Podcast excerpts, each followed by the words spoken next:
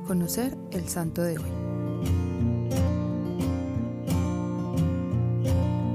Enrique Suso nació en Suabia, actualmente Alemania, en la villa de Constanza en el año 1296. Entró a los 13 años al convento dominicano de Constanza y a los 18 se consagró a una vida de estudio oración y gran austeridad. Se convirtió en el más destacado entre los amigos de Dios en el trabajo por el restablecimiento de la observancia espiritual en los claustros. En muchas partes era muy estimado como predicador y fue escuchado en ciudades y pueblos de Suabia, Suiza, Alsacia y los Países Bajos. Sin embargo, su apostolado no era con las masas, sino con individuos de todas las clases quienes le buscaban por su personalidad singularmente atractiva y para los cuales él se convirtió en el director personal de su vida espiritual. Era un santo completamente dedicado a sus oficios sin importar los sacrificios. Fue reconocido por los escritos que realizó, varios de ellos traducidos al latín. En una de sus cartas, un día que había tenido que sufrir mucho por penas interiores y por desprecios y humillaciones, vio desde la ventana de su celda a un perro que jugaba en el patio con un trapo. Lo mordía, lo babeaba, lo arrastraba, lo rasgaba. Así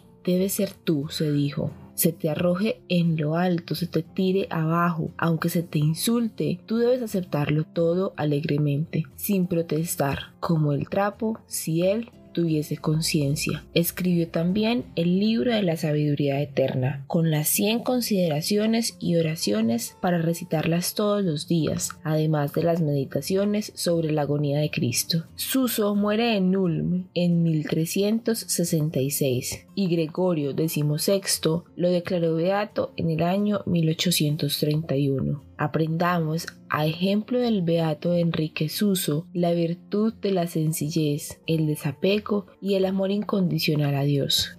Señor Dios Todopoderoso, que de entre tus fieles elegiste al beato Enrique Suso para que manifestara a sus hermanos el camino que conduce a ti. Concédenos que su ejemplo nos ayude a seguir a Jesucristo nuestro Maestro, para que logremos así alcanzar un día, junto con nuestros hermanos, la gloria de tu reino eterno. Cristo Rey nuestro, venga tu reino.